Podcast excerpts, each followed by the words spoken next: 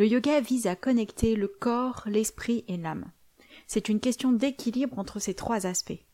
Ainsi, quand on néglige ou qu'on ne respecte pas un de ces aspects, cela peut nous affecter au plus profond de nous. Dans cet épisode, nous verrons comment honorer le corps, l'esprit et l'âme, et tout cela en dehors du tapis. Allez, c'est parti Je suis Sandrine Martin, enseignante et formatrice en yin yoga et en yoga fonctionnel. J'ai créé ce podcast pour partager mes expériences et mes réflexions, et pour vous offrir des explorations afin de pratiquer un yoga qui vous ressemble et qui vous fait vibrer. Pour cet épisode, commençons par le corps, puisque nous sommes là pour euh, équilibrer le corps, l'esprit et l'âme. Jim Rohn dit ceci. Prenez soin de votre corps, c'est le seul endroit où vous êtes obligé de vivre. Prenez soin de votre corps, c'est le seul endroit où vous êtes obligé de vivre. Avant de parler de ce que vous pouvez faire, vous devez faire, vous ne devez pas faire avec votre corps et toutes les injonctions que l'on peut entendre à droite et à gauche, parlons des besoins vitaux euh, du corps avec quelques chiffres. Une journée dure 24 heures et le besoin de sommeil d'un adulte varie entre 7 et 9 heures de sommeil. Ça va dépendre de votre constitution, de votre génétique, de votre environnement et plein d'autres choses. Mais pour faire simple, disons simplement que vous avez besoin de 8 heures de sommeil pour que votre corps ait le temps de repos nécessaire et que votre cerveau ait assez de temps pour traiter toutes les informations de la journée. Aussi vous programmez votre réveil à 6 heures du matin pour être en mesure d'attaquer votre journée. Et pour avoir 8 heures de sommeil, les lumières devraient être éteintes à 22h30 c'est-à-dire d'être au lit un petit peu avant pour avoir le temps de redescendre de sa journée, peut-être avec un livre, pas avec un écran parce que ça, ça nous aide pas. Mais du coup, se coucher à 22 heures, ça peut raccourcir une soirée si vous avez des sorties, des activités, ou encore des enfants qui se couchent tard, ou si tout simplement vous avez envie de regarder un film pour vous détendre. Alors, se coucher plus tard, une fois, deux fois par semaine, ok, pas de problème. Le seul truc, c'est quand on va euh, continuer à, à, manquer de sommeil régulièrement, à se coucher tard, volontairement ou involontairement, ça dépendra du rythme, et on va finalement se retrouver avec un manque de sommeil. Le manque de sommeil a des conséquences à long terme. Dans ces conséquences, on peut retrouver une baisse des défenses immunitaires, pas la meilleure des choses à faire en rentrée d'hiver. Le manque de sommeil augmente le risque de maladies cardiovasculaires, affecte l'activité musculaire et aussi altère toutes les fonctions psychologique. Je vous propose de retrouver les conséquences du manque de sommeil dans l'épisode 14 qui traite vraiment de ce sujet, j'irai pas plus loin. En tout cas, dans cet épisode. Mais le manque de sommeil va vraiment affecter nos capacités corporelles, notre façon de fonctionner. Donc c'est important de pouvoir, en tout cas, avant de se dire je dois faire ci ou je dois avoir ça, d'être régulier sur le sommeil et de permettre au corps de se de récupérer de manière correcte. Donc pensez à observer un petit peu votre rythme de sommeil, comment vous fonctionnez avec et est-ce que vous avez finalement suffisamment de sommeil pour que vous puissiez fonctionner bien tout au long de la journée, avoir toutes vos capacités physiques et mentales et vous sentir bien dans vos baskets parce que c'est ça qui est important, c'est de se sentir bien dans ses baskets. Aussi, une fois qu'on a parlé du sommeil, est-ce que votre corps reçoit les nutriments, les protéines, les vitamines dont il a besoin? On peut commencer par avoir une alimentation variée, sans forcément parler de régime, sans forcément parler de faire attention à ça ou à ça, mais vraiment de se dire est-ce que mon alimentation est variée? Alors vous allez peut-être me dire bah non moi je mange le midi euh, un sandwich parce que j'ai pas forcément le temps. Ok, mais dans ces cas-là est-ce que le plat du soir permet de compenser? Donc essayez de trouver aussi une façon de fonctionner qui n'est pas euh, une charge mentale supplémentaire. C'est d'équilibrer dans la journée en fonction des trois repas, ou c'est d'équilibrer sur deux jours, ou c'est de vérifier que dans la semaine vous avez mangé assez varié et vous n'avez pas alterné un sandwich, des pâtes, une pizza, parce que c'est bon les pizzas, et à nouveau des pâtes et à nouveau un sandwich, etc. Donc ne cherchez pas non plus à vous mettre la rate au courbouillon, à avoir euh, une alimentation qui est vraiment équilibrée, euh, plat après plat, repas après repas. Donc pensez sur la journée, sur deux jours ou sur la semaine. On va se détendre aussi par rapport à ça. Et puis, euh, je suis assez mal placée finalement pour vous donner des conseils parce que je suis assez mauvais élève. J'aime bien manger les pizzas et les pâtes aussi. Un autre aspect sur le corps, c'est le manque de mouvement. Certaines études montrent qu'il est plus bénéfique de faire des petites sessions de mouvement d'activité tout au long de la journée plutôt que de faire une séquence d'une heure. Donc plusieurs moments dans la journée, on va faire des mouvements, faire des pauses comme marcher, s'étirer, faire quelques postures de yoga toutes les deux heures, peu importe votre activité, mais régulière. Pour les yeux, par exemple, ça pourrait être quitter votre ordinateur pendant une minute et regarder au loin, ou cinq minutes regarder au loin en clignant des yeux. Ça va permettre aux yeux de se lubrifier, de retrouver de la mobilité, aux muscles de se relâcher, se détendre avant de repartir sur une nouvelle session devant un ordinateur. Donc de penser régulièrement à alterner un petit peu mouvement et euh, sédentarité si vous travaillez devant un écran par exemple. Vous avez des plein de petites applications qui sont sympas, qui vous permettent de faire des pauses régulièrement quand vous oubliez ou quand vous êtes avalé par euh, le travail que vous devez faire, vous êtes passionné et vous avez du mal à vous arrêter. Donc ces petites applications que l'on peut mettre sur les téléphones, sur les ordinateurs sont vraiment euh, une bonne stratégie pour euh, apprendre à faire des pauses régulières. Et ainsi, votre corps finalement est un espace sacré. C'est important de pouvoir l'honorer. Alors quand je dis ça, ça fait très super New Age, euh, de dire euh, votre corps est un espace sacré, honorez-le. J'y crois et en même temps, hum, je viens de déguster un affogato, vous savez, euh, cette boule de glace avec un café. Mais ça, c'est bon pour l'âme, alors je l'ai quand même gardé. Donc de faire attention à votre corps, de son dont il a besoin pour pouvoir fonctionner normalement, et après lui apporter ben, des nutriments, de la nourriture, du mouvement, des choses qui font du bien. Une autre façon d'honorer son corps, c'est d'en prendre soin, par exemple en recevant un massage, en allant faire un sauna, une flottaison, une manucure, une pédicure. Bref, trouvez la friandise qui va vous permettre de faire attention à votre corps. Alors c'est pas nécessaire de faire ça une fois par semaine. Hein une fois par trimestre déjà c'est une bonne manière de commencer euh, de se dire bah, une fois par trimestre je vais aller au sauna ou je vais euh, marcher euh, dans la nature. Alors quand on habite dans une grande ville on peut se dire ah ben tiens j'ai tel espace magnifique à une heure de route à une heure de train. Eh bien dans ces cas-là vous prenez votre voiture votre train et vous vous déconnectez comme ça avec une randonnée une sortie pendant une journée ce qui vous permet aussi d'honorer votre corps. On n'est pas obligé non plus de dépenser, hein, d'avoir un budget euh, soin si euh, ce n'est pas euh, dans vos possibilités ou même dans vos envies, hein, parce que tout le monde n'aime pas le massage. Donc trouvez votre friandise. Mais attention, le chocolat, ça ne compte pas.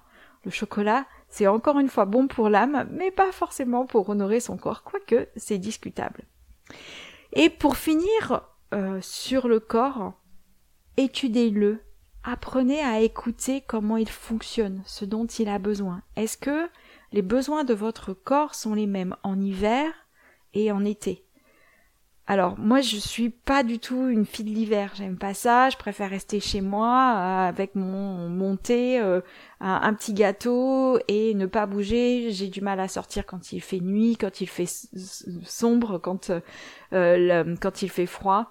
Et c'est ok, mais je vois vraiment que dans mon corps j'ai des différences. Là, je le vois bien, notamment parce que euh, la lumière du jour diminue. On a des, des journées plus courtes parce qu'on est en, automne quand j'enregistre cette cet épisode, en tout cas en tout début d'automne. Et je vois bien la différence. En été, j'ai besoin de moins de sommeil. 6 heures de sommeil, ça me suffit pour être bien dans mes baskets, de pouvoir euh, fonctionner. Donc 6 heures en été, ça marche très bien. Par contre, en hiver, je suis plus à 8 heures de sommeil. Donc j'ai besoin de 2 heures supplémentaires tout simplement parce que euh, il y a moins de lumière, donc mon corps fonctionne différemment. Donc c'est mon, ma proposition ici, c'est vraiment d'apprendre à écouter votre corps, à l'étudier. Est-ce que vous avez les mêmes besoins en hiver et en été? Est-ce que vous avez la même énergie le matin et le soir? Euh, Qu'est-ce que votre corps vous réclame de temps en temps? Donc de faire attention à lui, à ce qu'il vous dit, à ce qu'il vous transmet, pour pouvoir, eh bien, au fur et à mesure, travailler avec lui, fonctionner avec lui et pas contre lui. Votre corps, il est là pour vous aider, pour vous soutenir, pouvoir faire plein de choses dans la journée, dans la, euh, dans la vie, mais pas pour que vous le mettiez dans une boîte pour qu'il ne soit qu'une machine finalement qui ne serve qu'à fonctionner. Je m'emballe un petit peu sur tout ça, mais c'est parce que j'ai parfois l'impression de mettre mon corps dans une boîte et lui dire fais ci, fais ça, et je ne travaille pas avec lui, je ne l'écoute pas. Donc c'est aussi euh, un objectif que j'aimerais euh, vraiment mettre en place cette année qui est de prendre soin de mon corps. C'est pas parce que je suis professeur de yoga que forcément je prends bien soin de mon corps. C'est pas vrai, c'est pas juste. Il y a beaucoup de déséquilibre aussi et j'apprends à, à essayer euh, de faire mieux, ne serait-ce que par exemple en commençant par, par améliorer ma qualité de sommeil. Donc voilà pour le corps. Il y a pas mal de choses que vous pouvez euh, chercher dedans, euh, dans tout ce que je vous ai proposé. Qu'est-ce que vous pourriez vous dire, tiens, je vais commencer par ça. Dans la semaine qui vient ou dans le mois qui vient, je vais essayer de changer ça. Ma qualité de sommeil, ce que je mange, euh, si je bouge assez ou pas. Et du coup, voyez par quoi vous commencez pour équilibrer votre corps et faire du bien, nourrir votre corps. Des pratiques de yoga, c'est bien aussi, mais encore une fois, l'idée c'était de sortir de la pratique et du tapis. Passons au mental maintenant. La première chose que je dirais ici, c'est d'être attentif aux différentes nourritures que vous fournissez à votre mental.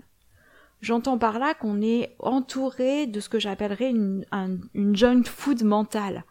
Les informations, les commérages, alors les commérages, il a dit que, elle a dit que, et toutes ces, euh, ces phrases que l'on répète, euh, les histoires que l'on répète euh, en se moquant plus ou moins des uns et des autres.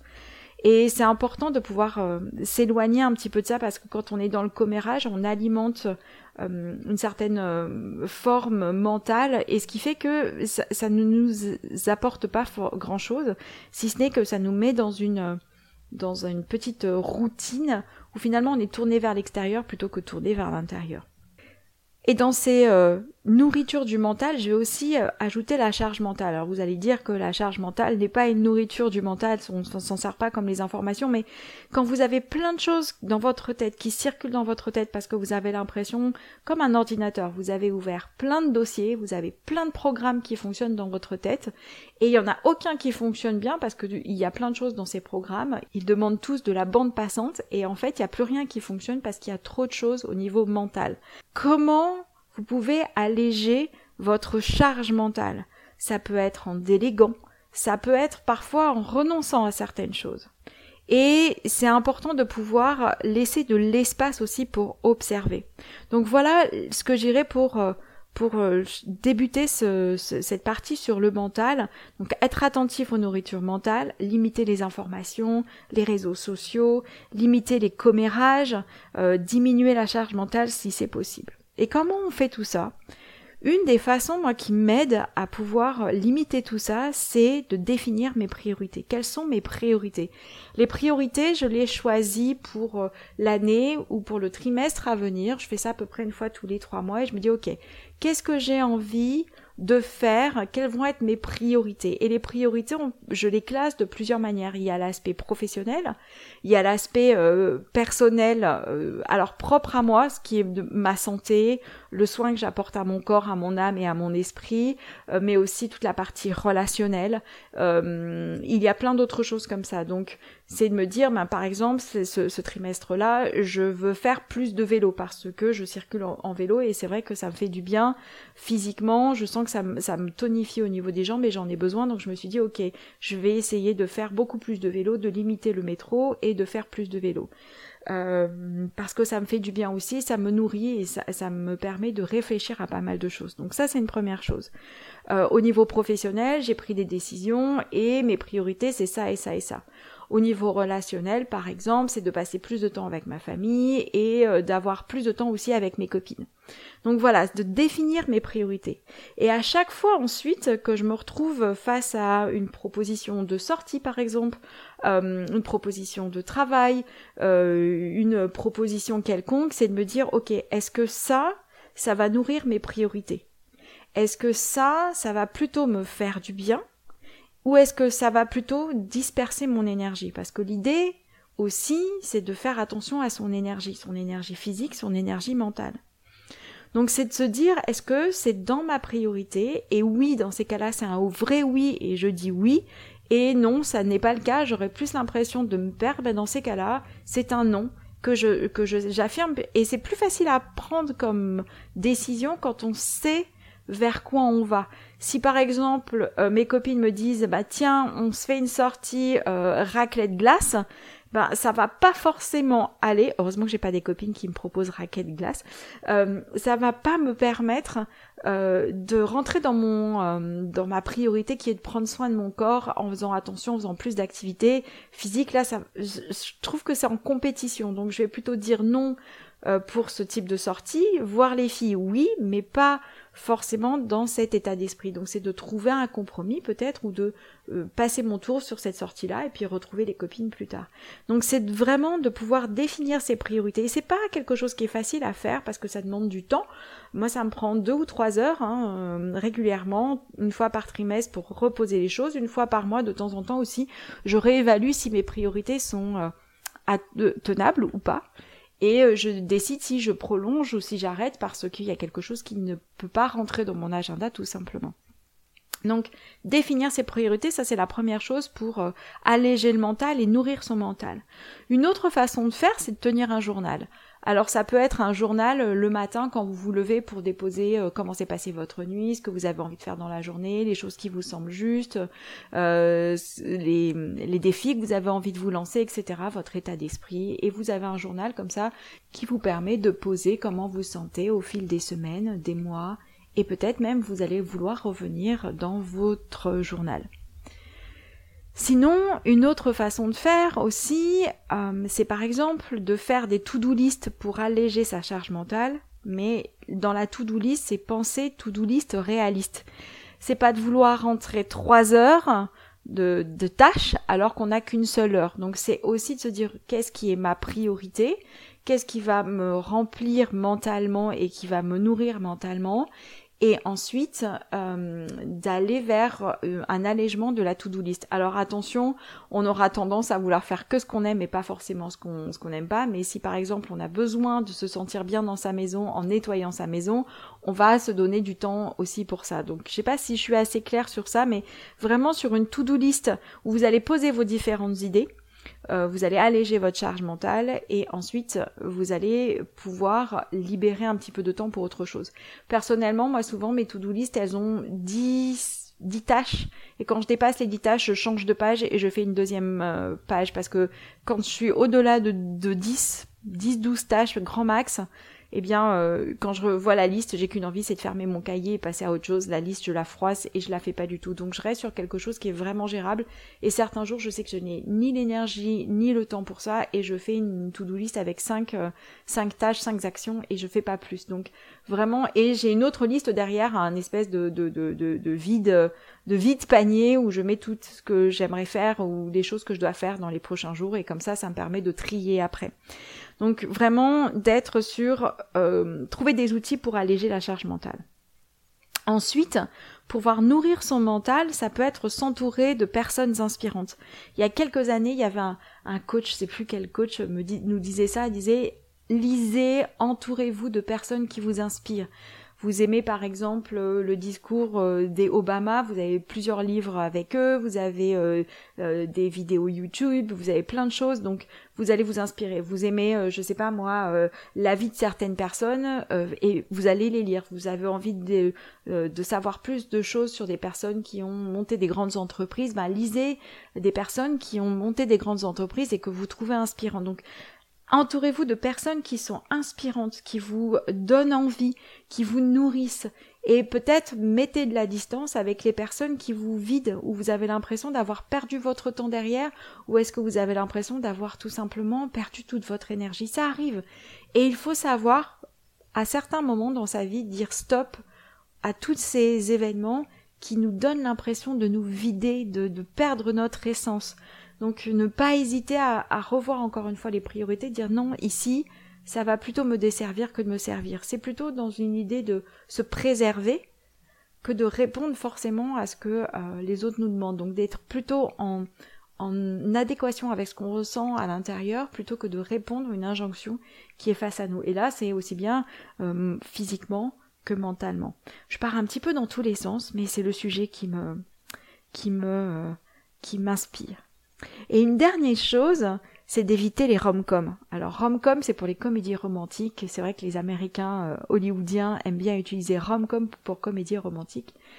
Et moi, je suis une grande fan des euh, comédies romantiques. Et c'est vrai que quand on regarde tout ça, c'est bien parce que ça nous nourrit, ça nous fait du bien. Mais après, c'est comme Instagram. On a l'impression que notre vie, elle est nulle par rapport à ce que, ou elle n'est pas à la hauteur par rapport à ce qui est vécu dans les rom-coms.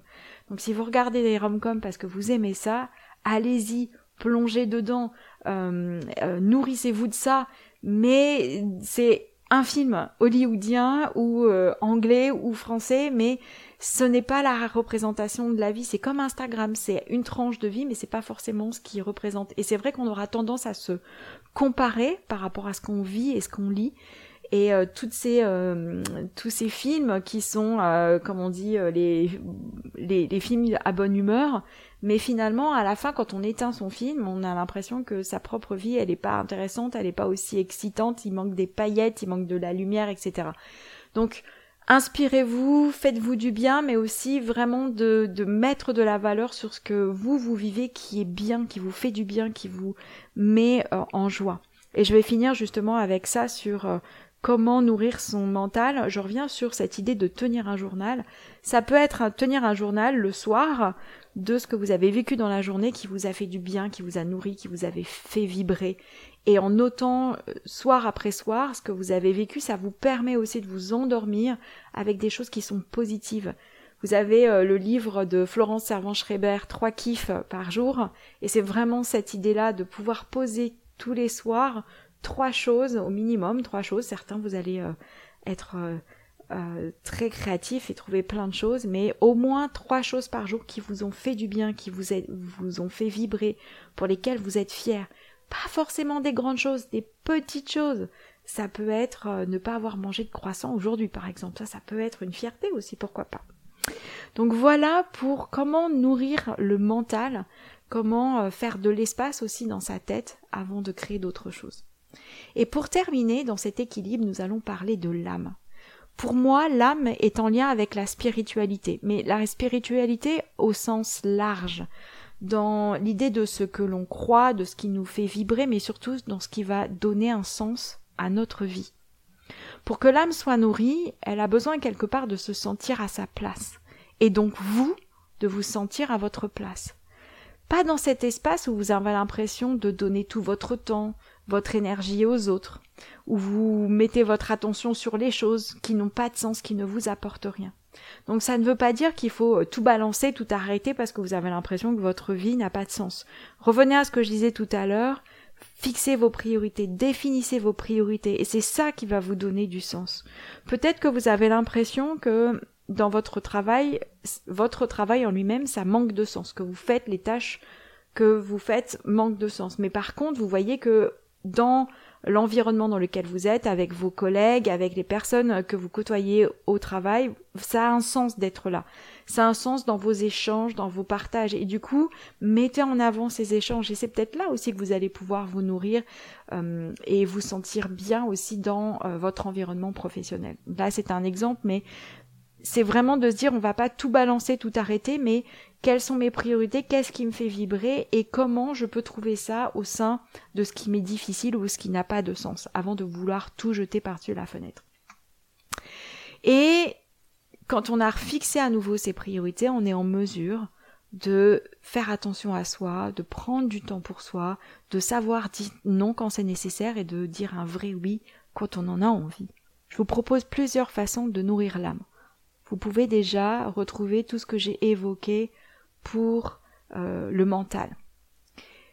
Mais pour l'âme, vous, avez plusieurs choses. Il y a par exemple méditer. Méditer ne veut pas dire s'asseoir euh, sur le sol en tailleur euh, et avoir une pratique yogique particulière.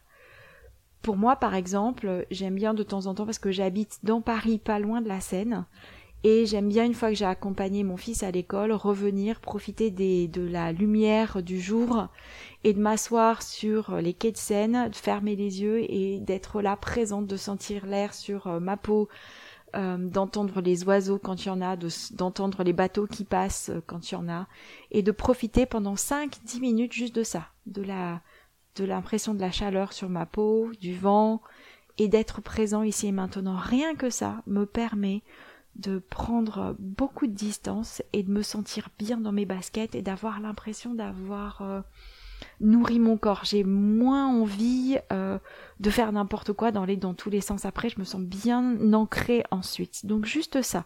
Donc si vous, pour vous, c'est prendre votre tasse de thé, vous asseoir euh, dans votre jardin, euh, ou encore euh, de prendre euh, le temps de vous adosser sur un pont pour regarder l'eau qui passe, allez-y. C'est ça aussi nourrir son âme. La méditation, elle n'est pas liée uniquement à une pratique bouddhiste, yogique ou autre. C'est tout simplement faire une pause dans sa journée, un temps pour soi. Ensuite, par exemple, comme façon de nourrir son âme, ce serait de passer une soirée entre filles ou un week-end entre filles. Je dis entre filles, mais entre gars, parce que vous êtes aussi euh, euh, nombreux euh, hommes à écouter cette, ce, ce, podcast. Donc, passez une soirée entre filles où vous me laissez de côté, vous laissez vos chéris gérer les enfants, ou quand vous n'avez pas d'enfants, vous partez tranquillement et vous profitez de cette soirée-là. Et de savoir aussi à dire à un moment donné, bah non, c'est bon, là il y a assez de bruit, j'ai besoin de rentrer chez moi. Moi, ça m'est arrivé il y a pas longtemps d'être dans une bonne soirée avec des copains, puis à un moment donné, le bruit a été tellement important. J'arrivais plus à me concentrer, je prenais plus du tout plaisir, donc j'ai dit je suis désolée, il y a trop de bruit, j'ai besoin de rentrer.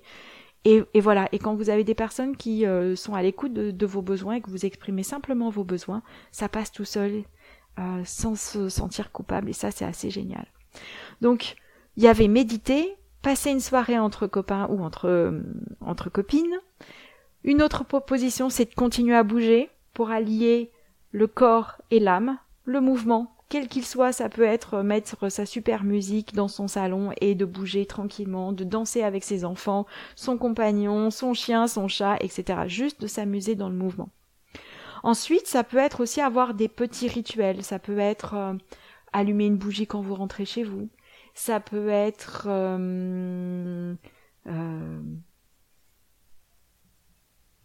ça peut être enlever vos chaussures quand vous rentrez chez vous. Ça peut être plein de choses, des petites choses simples. Euh, il n'a pas besoin d'avoir des rituels qui sont énormes. Vous pouvez aussi très bien vous dire euh, que vous créez comme un sas entre l'extérieur et chez vous. Ça vous permet de déposer tout ce qui est professionnel avant de rentrer. Ça vous permet d'avoir un, un lieu aussi où vous vous restaurez. Donc voyez comment vous pouvez mettre en place les choses. En tant que rituel, moi tout simplement c'est de pouvoir enlever mes chaussures quand je rentre, poser mon sac et me laver les mains. Ça, ça suffit déjà à faire une transition entre l'extérieur et l'intérieur. Et ça me permet aussi de me sentir rentrée chez moi. Et bien sûr, comme euh, dernière possibilité, c'est de dérouler son tapis. Et dérouler son tapis pour pratiquer, mais dans la simplicité, dans la joie, pas forcément pour faire des postures importantes sans vous dire est-ce que ça a du sens que je fais. Non, c'est juste se dire tiens de quoi j'ai besoin là? Ah j'ai besoin de m'étirer. Oh j'ai besoin de sentir mon, mon, mon dos et je vais faire une torsion par exemple. Oh je suis fatiguée ben dans ces cas-là je vais faire shavasana. La simplicité dans la pratique et pas besoin d'avoir une pratique qui dure longtemps. Quelques minutes peuvent suffire à vous nourrir à laisser votre âme se déposer et à avoir conscience de ce que vous ressentez. Et pendant quelques minutes, vous avez à nouveau cette connexion entre le corps, le mental et l'âme. Voici pour cet épisode de connexion entre le corps, le mental et l'âme, sans pour autant être sur son tapis de yoga. J'espère que je vous ai apporté suffisamment de petites routines, de petites choses que vous avez envie de mettre en place pour nourrir ces trois aspects et équilibrer les choses. Ce qui est important aussi, c'est qu'il y a des moments où vous aurez plus besoin de vous occuper de votre corps et des moments où vous aurez besoin de plus vous occuper de votre mental ou de votre âme. Et c'est ok, ça marche très bien aussi comme ça.